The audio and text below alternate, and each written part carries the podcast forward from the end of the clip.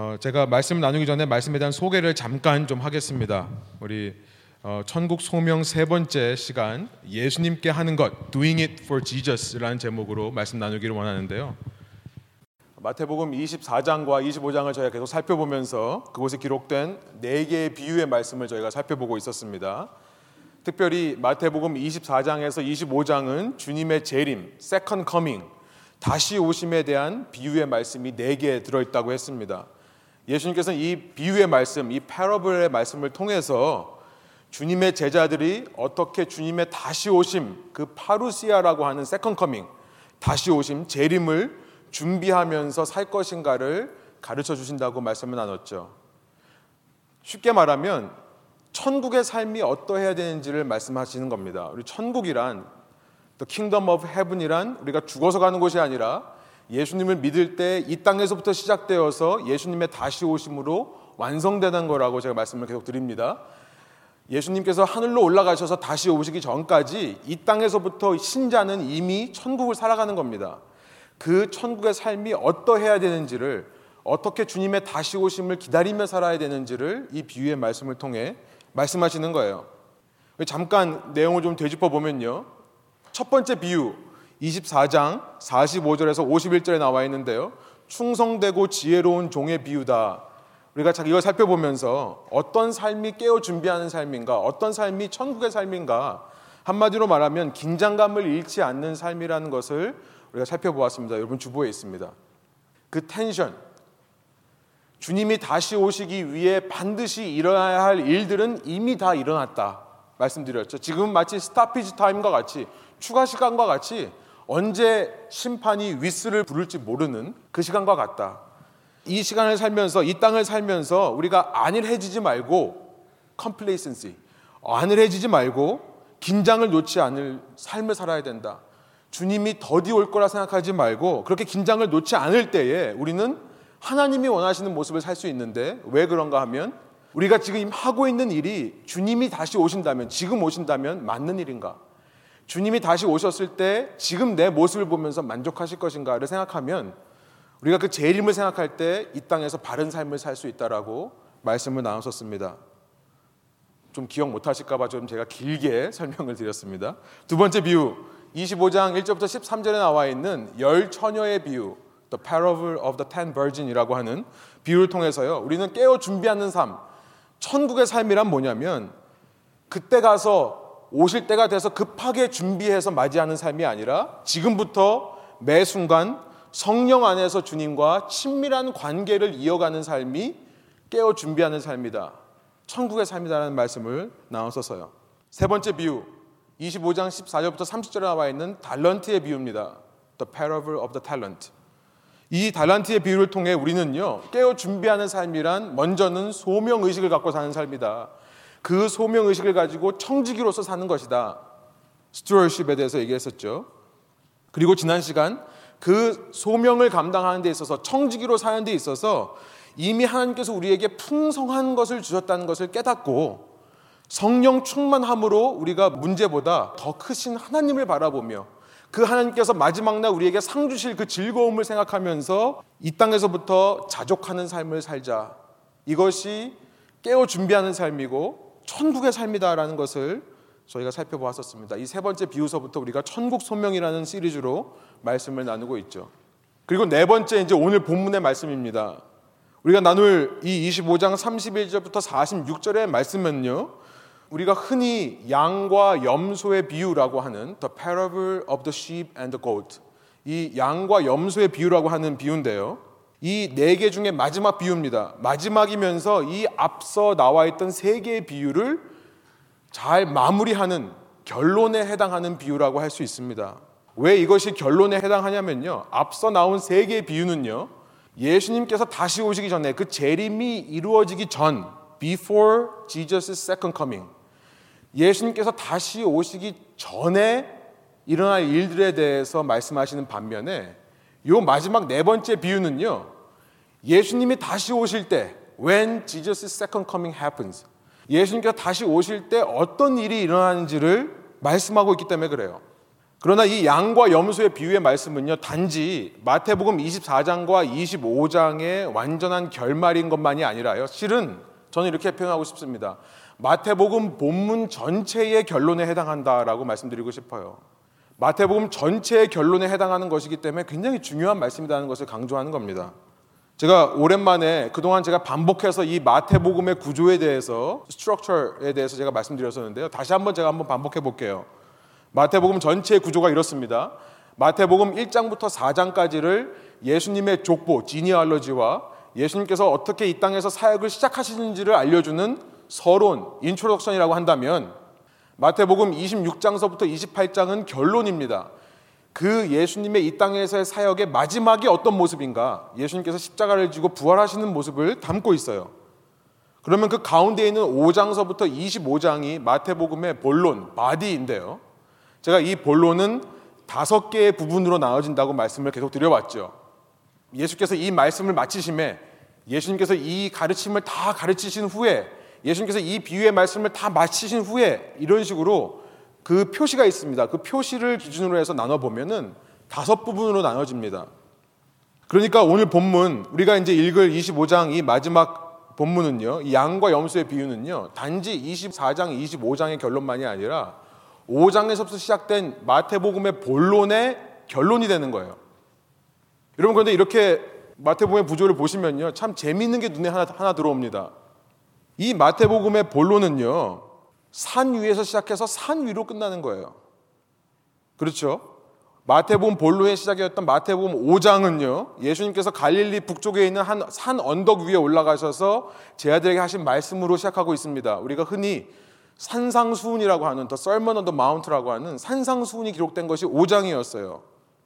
그리고 나서 이 25장 마지막에 와서요. 24장 25장에서 예수님은 또 다른 산에 올라가십니다. 어떤 산이죠? 예, 24장 3절에 보면 예수님께서는 예루살렘을 떠나서 그렇게 종교인들이 득실득실한 종교 생활만을 하고 있는 그 예루살렘을 떠나셔서 예루살렘 동쪽에 있는 감람산이라고 하는 데로 올라가십니다. The Mount of Olive. 그산 위에서 이제 제 아들에게 이 24장, 25장의 말씀을 하신 거예요. 산 위에서 시작해서 산 위로 끝나는 것이 마태복음의 본론인데요. 재밌는 건 뭐냐면 마태복음 5장도 천국에 대해서 말했었고 마태복음 25장도 천국에 대해서 말씀하신다는 겁니다. 마태복음 5장 산산수훈의 내용이 그거였죠. 이 땅에서부터 예수님을 왕으로 모시고 사는 사람들은 어떤 삶의 모습을 보이는가, 어떤 기준으로 사는가를 말씀하시는 것이 산상수훈이었어요. 천국의 삶에 대해서 말씀하시는 거였습니다. 그리고 방금 전에 제가 말씀드린 대로 24장, 25장의 비유 말씀 역시 이 땅에서 주님의 재림을 기다리며 어떻게 천국의 삶을 살아가는지를 말씀하시는 거예요. 여러분 유대인들이 즐겨 쓰는 이 인클루지오라고 하는 기법입니다. 앞뒤에 똑같은 걸 놓는 거예요. 쉽게 말하면 한국말로는 수미 머리와 끝이 상관 연관되어 있는 구조라고 해서 좀 어려운데요. 쉽게 말하면 샌드위치라고 생각하시면 됩니다. 샌드위치. 빵과 빵 사이에 내용물이 있고 그 빵을 감싸고 있는 것 같은. 그런데 왜 이런 기법을 쓰냐면요. 앞뒤에 똑같은 것을 놓으면 이 그 사이에 있는 모든 내용이 앞뒤에 똑같은 것으로 하나로 요약이 되기 때문에 그렇습니다. 그러니까 제가 쉽게 말씀을 드리면 제가 좀 어렵게 지금 말씀드리고 있잖아요. 근데 좀 쉽게 말씀드리면 이런 거예요. 여러분 샌드위치를 드시면 우리 어른들 같은 경우에는 빵 먹었다고 합니다. 그러죠? 그러니까 샌드위치 안에 고기가 들어 있어도 이거 분명히 밥이 되는 건데도요. 빵 먹고 나면 항상 끼니가 안 된다고 말씀을 하세요. 꼭 밥을 먹어야 된다 이렇게 말씀을 하시잖아요. 칼로리도 훨씬 높은데요. 그러니까 뭐가 들었던 샌드위치는 빵인 거예요. 빵과 빵 사이에 있으니까 빵으로 요약이 되는 겁니다. 여러분 마태복음 본론이요. 천국에서 시작해서 천국으로 끝난다는 거예요. 그러니까 마태복음 본론을 한마디로 말하면 뭐, 뭐라는 거예요? 천국이라는 거예요. 여러분 이 천국에 대해서 말씀하시는 것이 마태복음이고요. 마태복음은 결국 천국 복음, 이 땅에서부터 이루어진 하나님의 왕국, 통치를 말씀하시기 위해 마태에 의해 쓰여진 복음서가 마태복음이 된다는 것을 우리가 알게 되는 장면입니다. 이렇게 25장 우리가 읽은 본문 31절에서 46절은요. 단지 24장 25절의 결론만이 되는 게 아니라 마태복음 전체의 결론에 해당하는 거예요. 제가 이렇게 긴 시간 말씀드렸지만 한마디로 왜 이런 말을 하냐는 것을 요약해서 말씀드리면 이 25장 31절에서 41절에 나와 있는 양과 염소의 비유에 어쩌면 기독교의 신앙의 핵심이 들어있을 수 있다는 것을 말씀드리고 싶어서 말씀드린 겁니다. 이것이 굉장히 중요한 말씀이라는 거예요. 여기에 어쩌면 마태복음 전체의 신앙이 녹아져 있고요. 마태복음 전체뿐만 아니라 어쩌면 기독교 신앙을 한마디로 요약한다고 하면 이 비유의 말씀이 될 수 있다. 이 말씀을 드리려고 제가 이렇게 말씀드린 겁니다. 아직 설교 시작한 거 아닙니다. 이제 설교 시작하겠습니다. 우리 함께 일어나셔서 오늘 주신 말씀을 읽기를 원하는데요. 너무 허무해하지 마십시오. 마태복음 25장 31절에서 46절까지 오늘 우리에게 주신 말씀입니다. 너무나 중요한 말씀입니다. 저와 여러분이 한 절씩 번갈아 가면서 읽고 마지막 절 함께 읽도록 하겠습니다. 인자가 자기 영광으로 모든 천사와 함께 올 때에 자기 영광의 보좌에 앉으리니 모든 민족을 그 앞에 모으고 각각 구분하기를 목자가 양과 염소를 구분한 것 같이 하여 양은 그 오른편에 염소는 왼편에 두리라.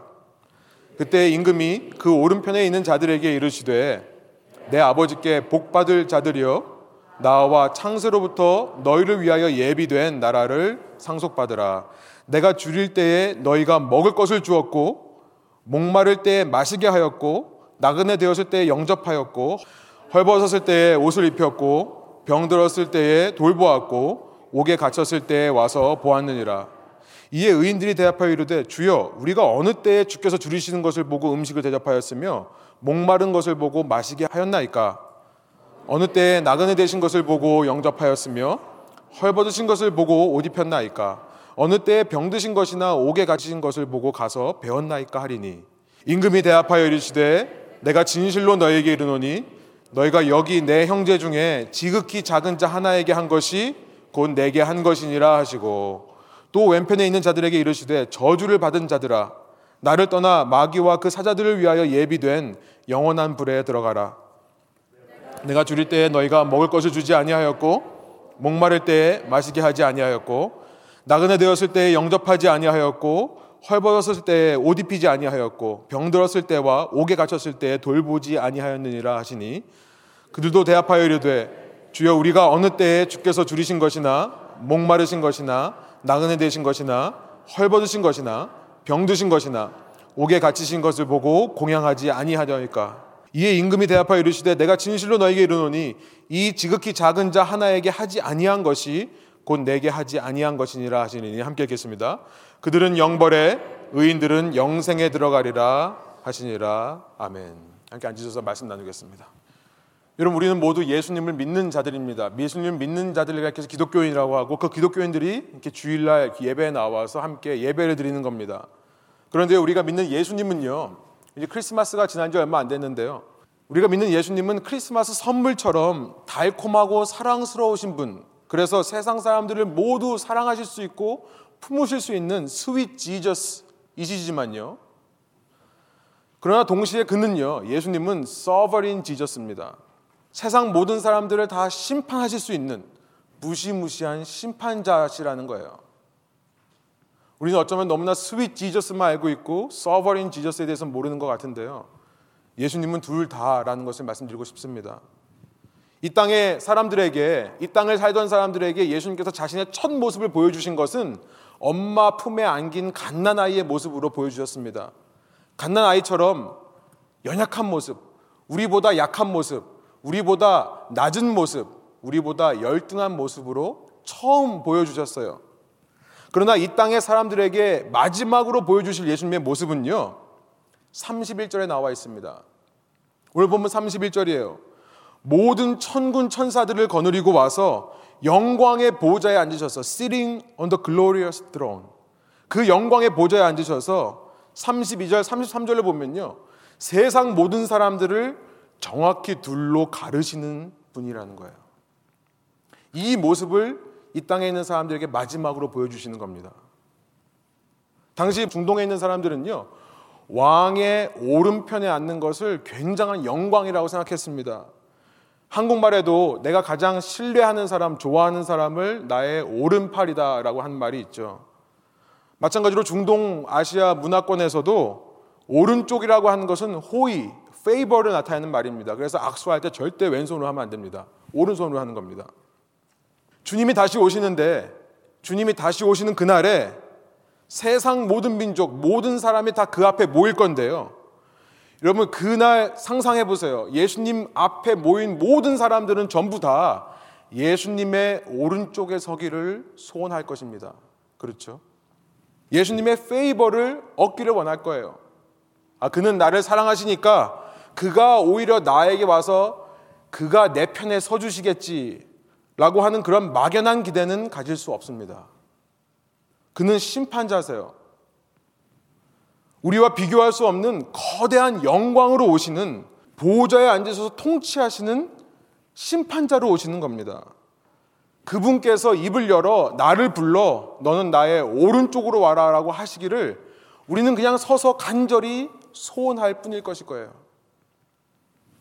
그러한 영광스럽고 거룩된 통치자의 모습, 심판자의 모습으로 오시는 예수님을 표현하는 단어가 31절에 나와 있는 인자라는 표현입니다. The Son of Man. The Son of Man.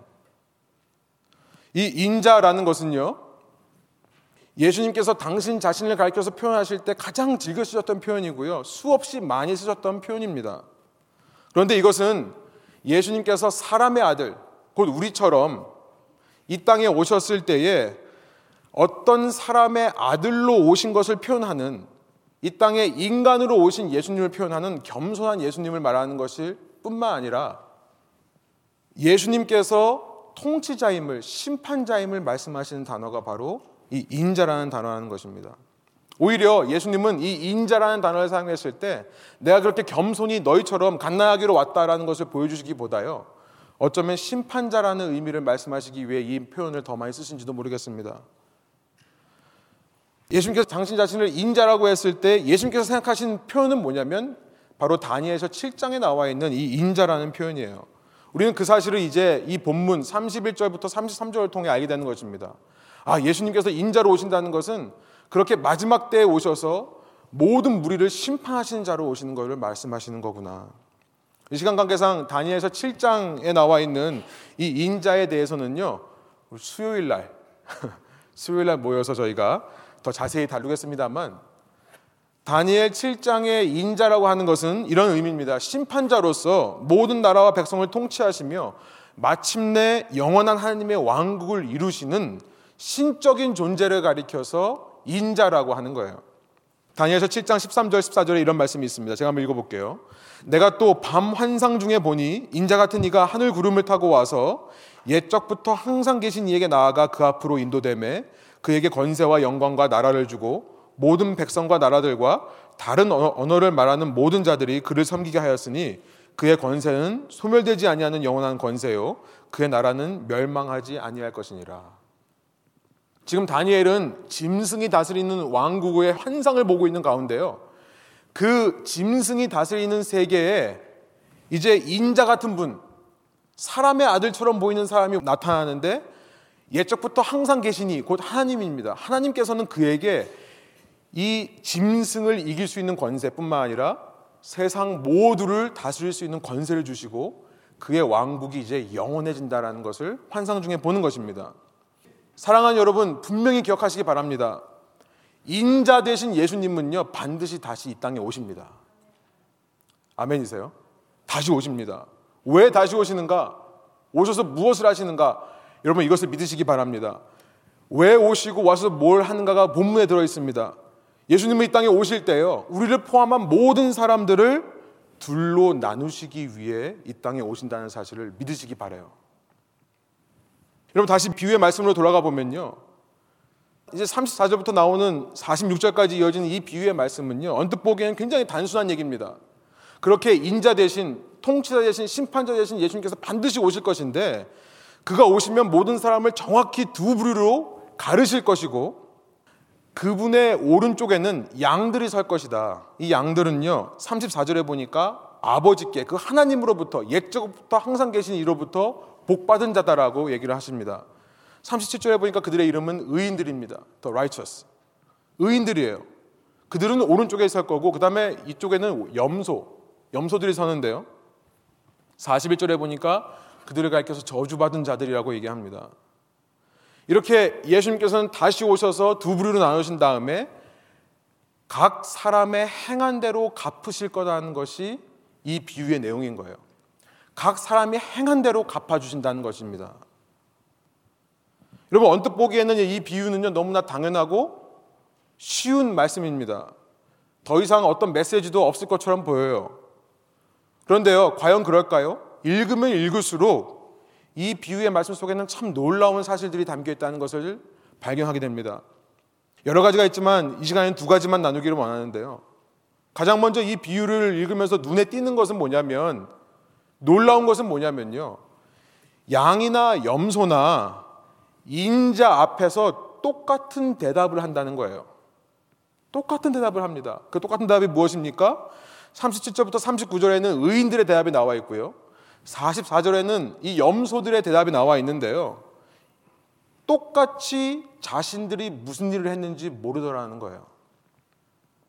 내가 무슨 일을 했는지를 모르는 대답을 하더라는 것입니다. 인자 앞에서요. 무슨 말입니까? 여러분 중요합니다.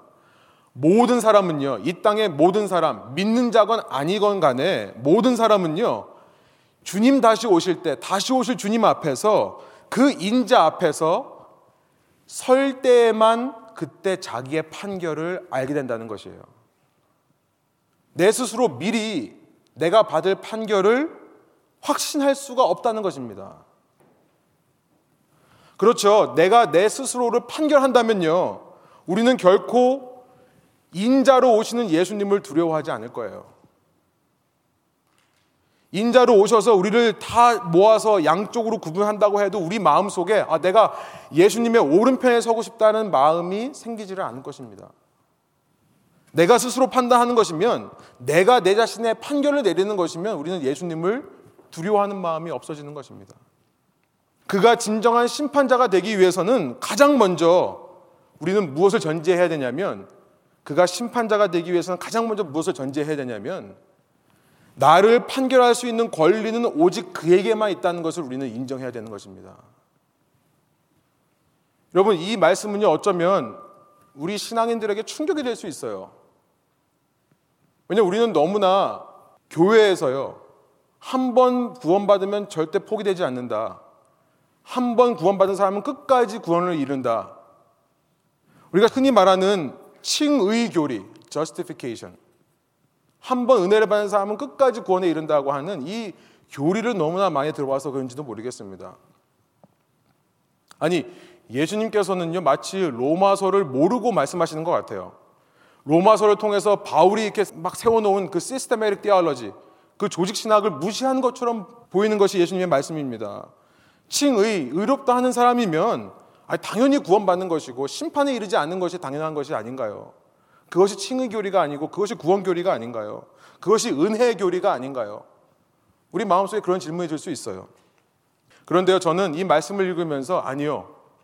칭의 교리가 뭔지를 모르는 것은 예수님이 아니라 우리라고 생각이 듭니다. 우리가 칭의 교리가 뭔지를 모르는 거예요. 여러분, 기독교 신앙을 갖는다는 것은 단지 십자가 앞에서 내 모든 죄가 용서되었다는 것이 믿어지는 그런 감격만을 말하는 것이 기독교 신앙이 아닙니다. 그 예수님 십자가 앞에서 내 삶의 모든 죄가 용서되었다라고만 말하고 끝나는 것이 기독교 신앙이 아니라는 거예요.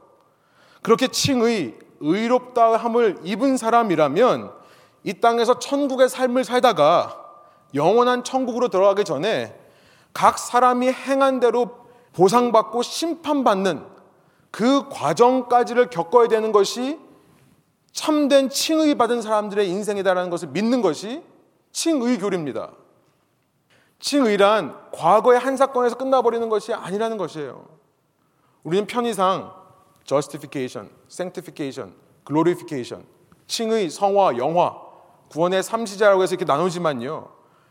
칭의라고 했을 때 그것이 마지막 날 주님 앞에 서는 것까지 그 앞에서 심판받는 것까지를 포함할 때에야 진정한 칭의 교리가 된다는 거예요. 여러분 우리는요 기독교를 하면 은혜의 종교다.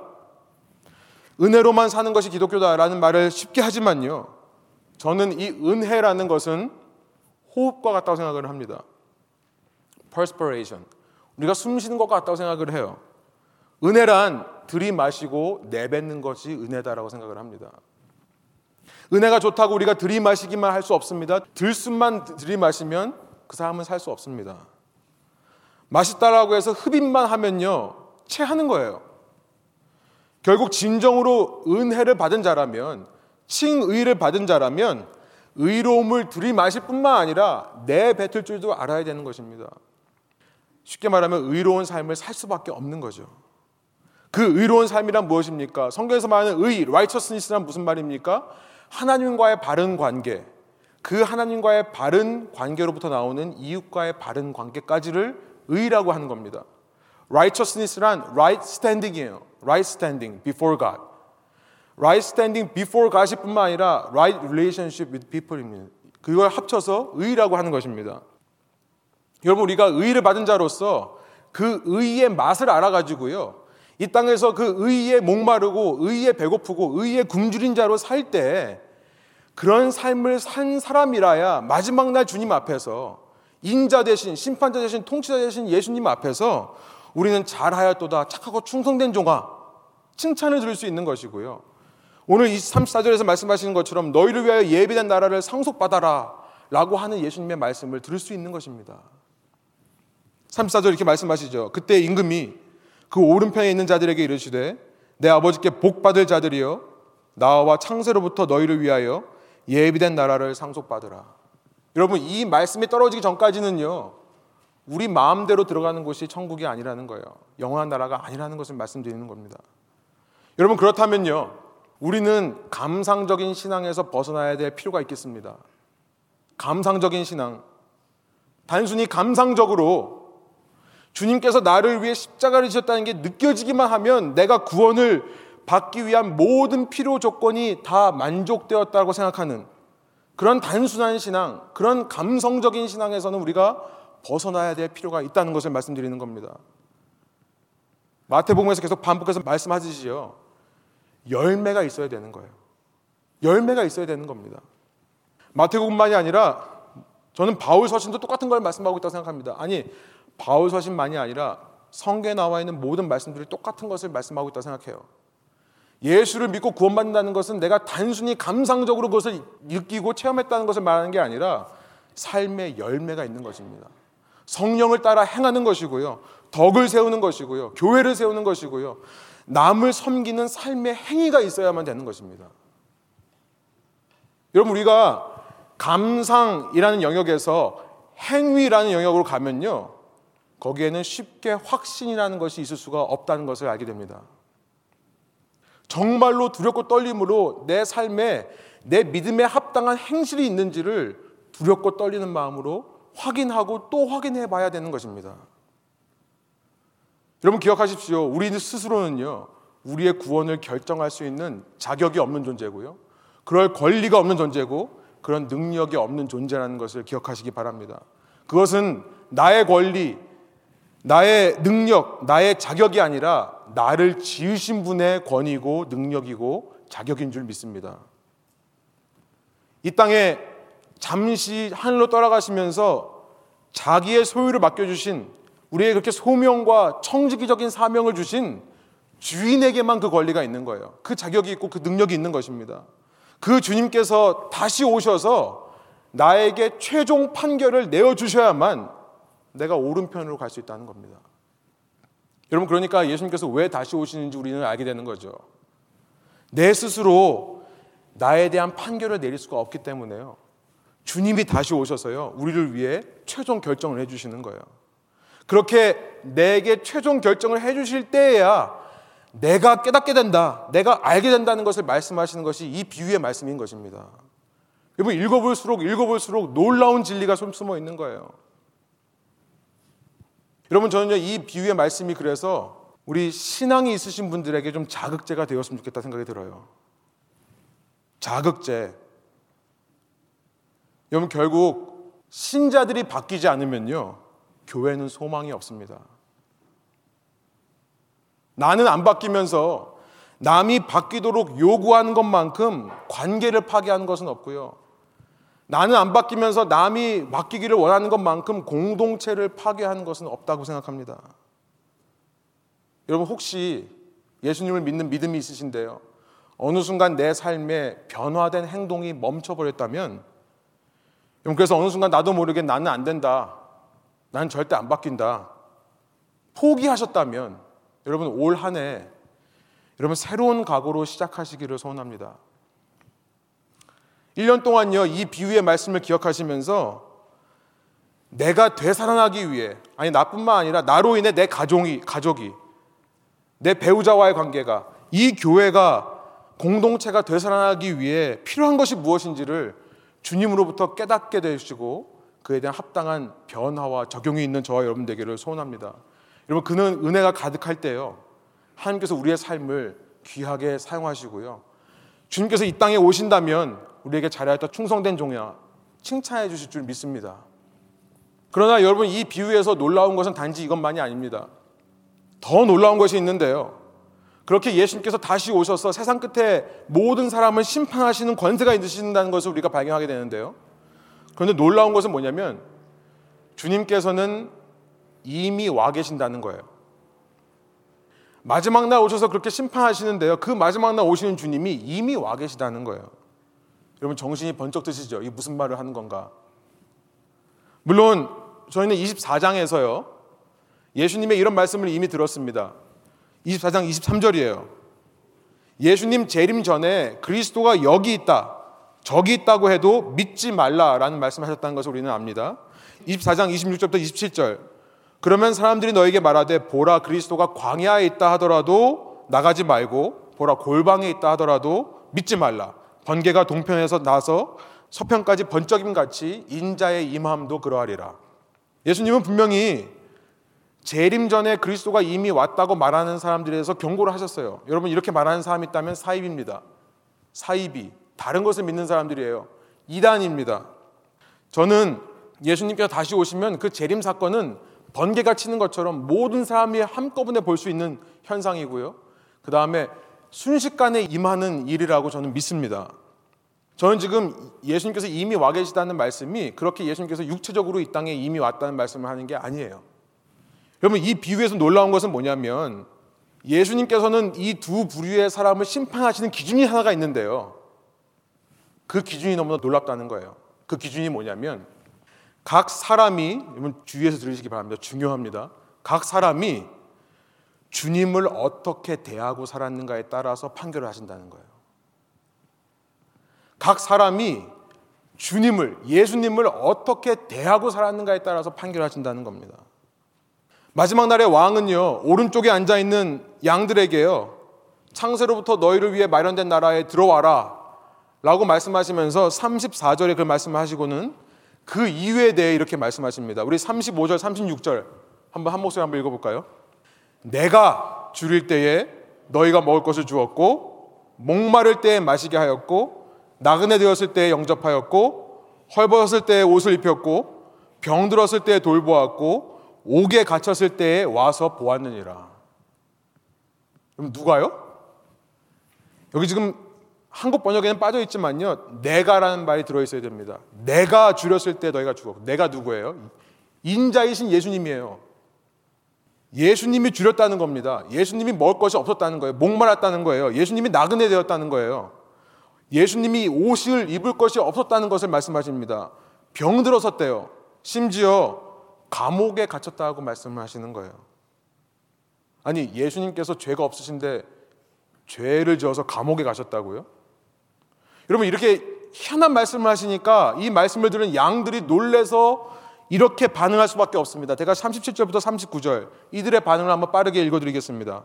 이에 의인들이 대답하여 이르되 주여 우리가 어느 때에 주께서 줄이시는 것을 보고 음식을 대접하였으며 목마르신 것을 보고 마시게 하였나이까 어느 때에 나그네 되신 것을 보고 영접하였으며 헐벗으신 것을 보고 옷 입혔나이까? 어느 때에 병드신 것이나 옥에 갇히신 것을 보고 가서 배웠나이까 하리니 모르는 거죠. 여러분 이런 반응이 당연한 겁니다. 특별히 마지막에 보면요 감옥에 갇혔다는 것이 충격적인데요. 여러분 이것은 오늘날 감옥을 생각하면 우리가 말이 안 되고요. 당시의 감옥을 생각해야 조금 더 이해가 됩니다. 당시 감옥은 오늘날처럼 물건을 훔친 자들 혹은 살인한 자들 혹은 성폭행 뭐 강간이나 레이브를 한 사람들이 가는 곳이 감옥이지만요. 당시 감옥은 이런 일을 하는 사람들은 이미 처벌을 받습니다.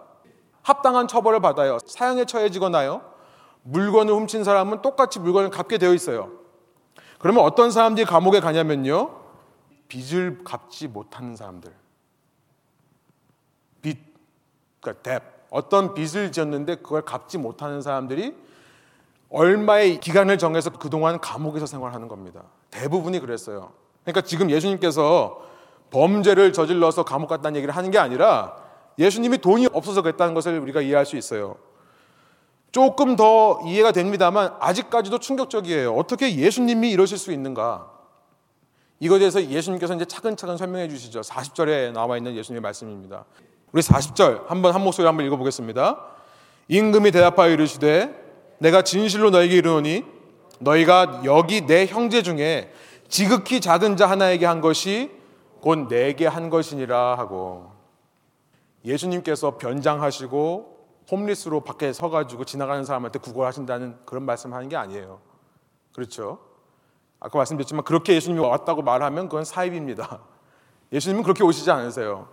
지금 무슨 말을 하는 겁니까? 예수님은요.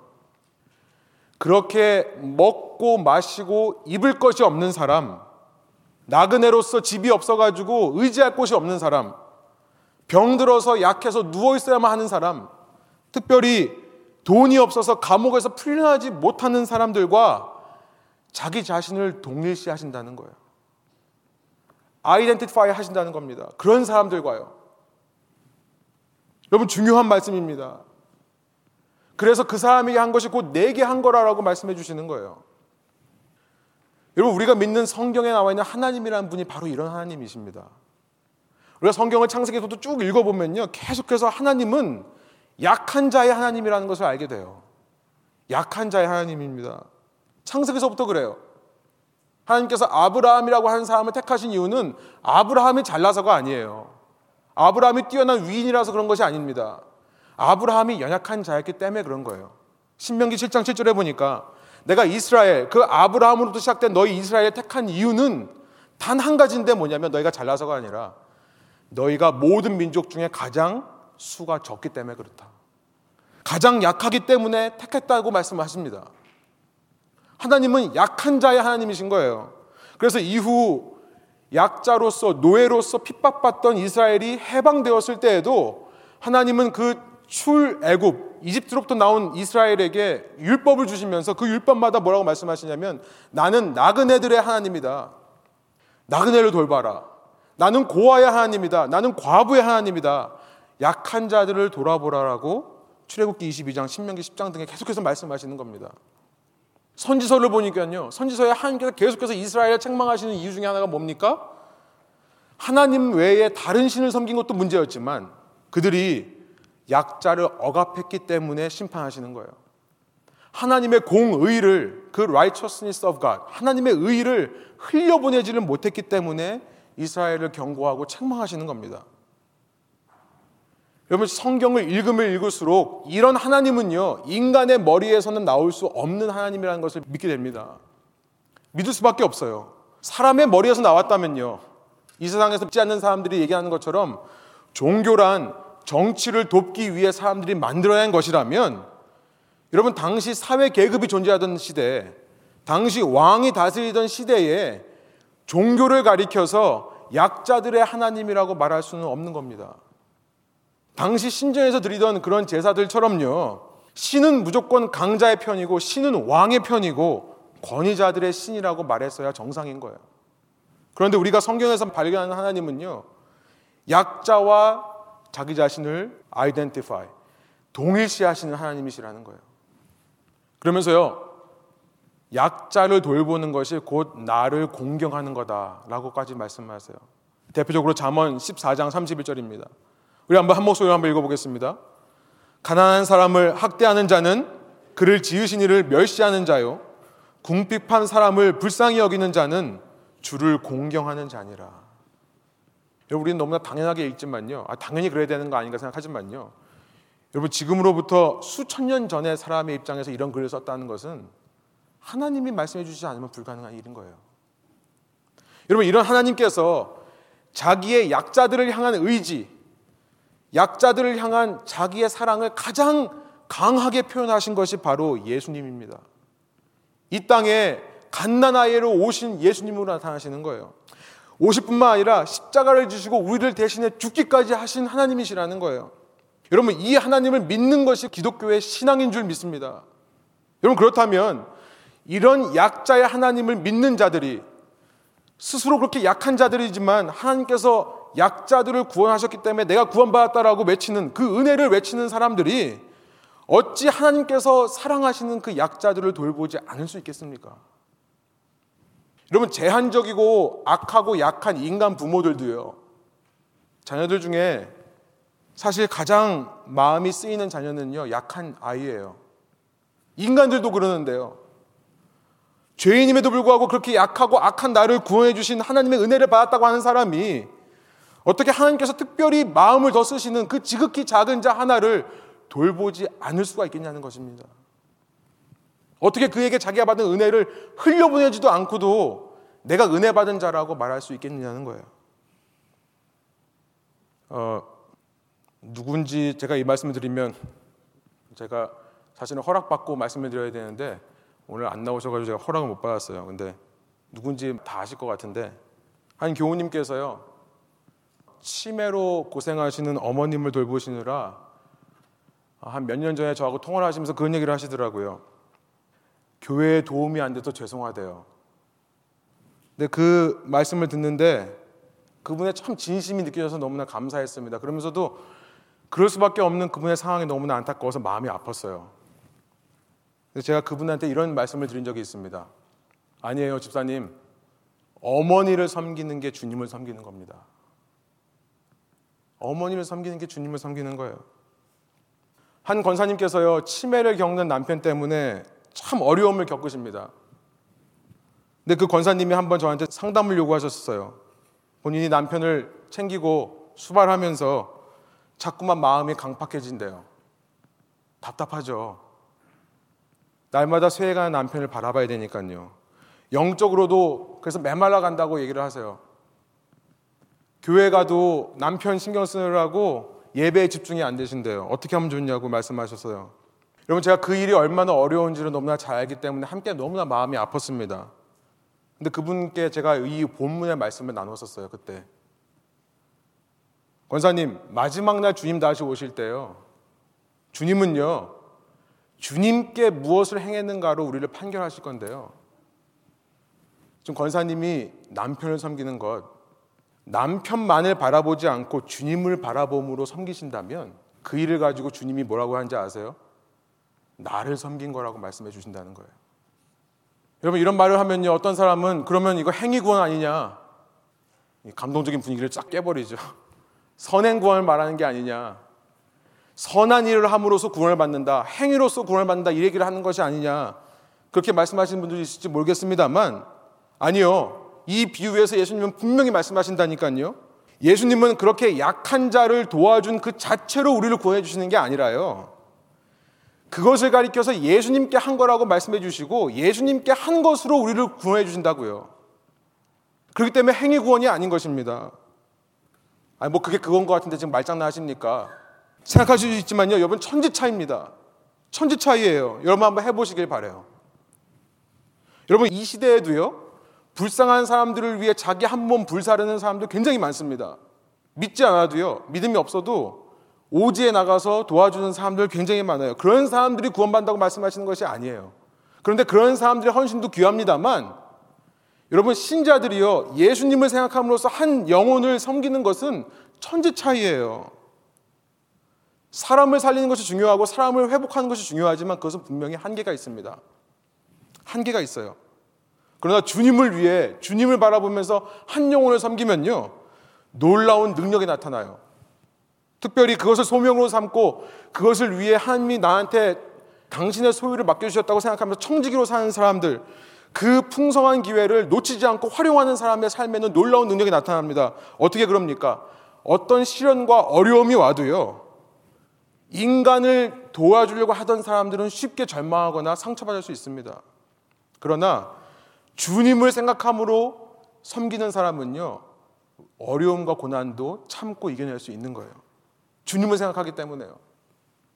그것만이 아닙니다. 주님을 섬기는 것이기 때문에 선행을 통해 내 의가 늘어나지를 않아요. 주님 없이 선행하는 사람들은요, 선행함을 할수록 사실은 자기는 좀더 교만해지는 겁니다. 그런데 주님을 바라보면서 하면요, 내 의가 드러나지 않고 누구의 의가 드러나요? 주님의 의가 드러나는 거예요. 여러분, 의, 그 은혜를 받은 자여서 신자들의 삶이 이건 줄 믿습니다. 내 의를 드러나는 게 아니라 그분의 의를 드러내는 삶이에요. 여러분, 그 결과로 주님의 의가 드러난다면 여러분 이것이 가장 강력한 전도라고 저는 믿습니다. 여러분 말씀을 마무리해 볼게요. 한 해 저희 교회 공동체에 이 천국 소명이 회복되기를 소원합니다. 이 천국 소명이 회복되기를 소원해요. 마태복음 10장 40절에서 예수님은요, 이 지극히 작은 자 하나가 누구신가?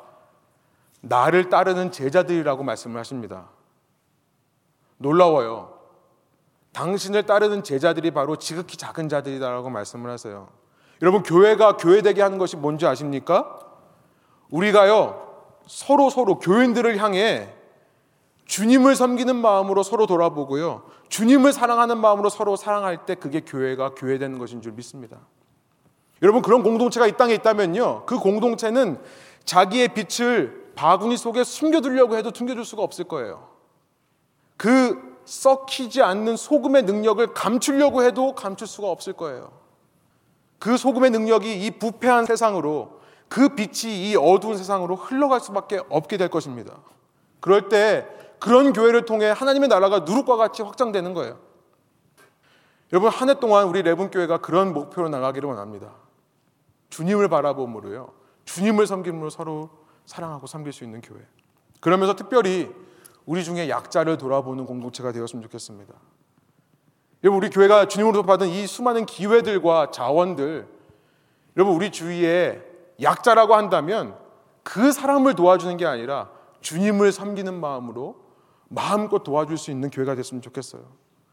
우리 새해 순에서부터 그런 어, 한 개인이나 단체를 우리가 정해서 함께 섬기자고 하는 것도 마찬가지입니다. 여러분 보잘것없는 일일 수 있습니다. 사회 봉사 같고 구제 같은 일일 수 있습니다. 그러나 여러분 이 일을 통해 신자들은요 세상에 나타나는 유익만을 바라보는 것이 아니라 주님을 바라봐야 되는 줄로 믿습니다. 주님께서 얼마나 기뻐하실까요? 주님께서 이런 교회를 얼마나 칭찬하실까요? 그것을 나에게 한 것이라고 말씀해 주신 주님 앞에서 우리가 얼마나 마지막 날 감격의 눈물을 흘리겠습니까? 여러분 그 주님을 바라봄으로 이 땅에 주님의 왕국을 넓혀갈 뿐만 아니라요. 하루하루 우리의 삶에 구원을 확신하게 되고 하루하루 우리가 더 구원을 완성해 가는 그런 저와 여러분 되기를 간절히 소원합니다. 기도하시겠습니다.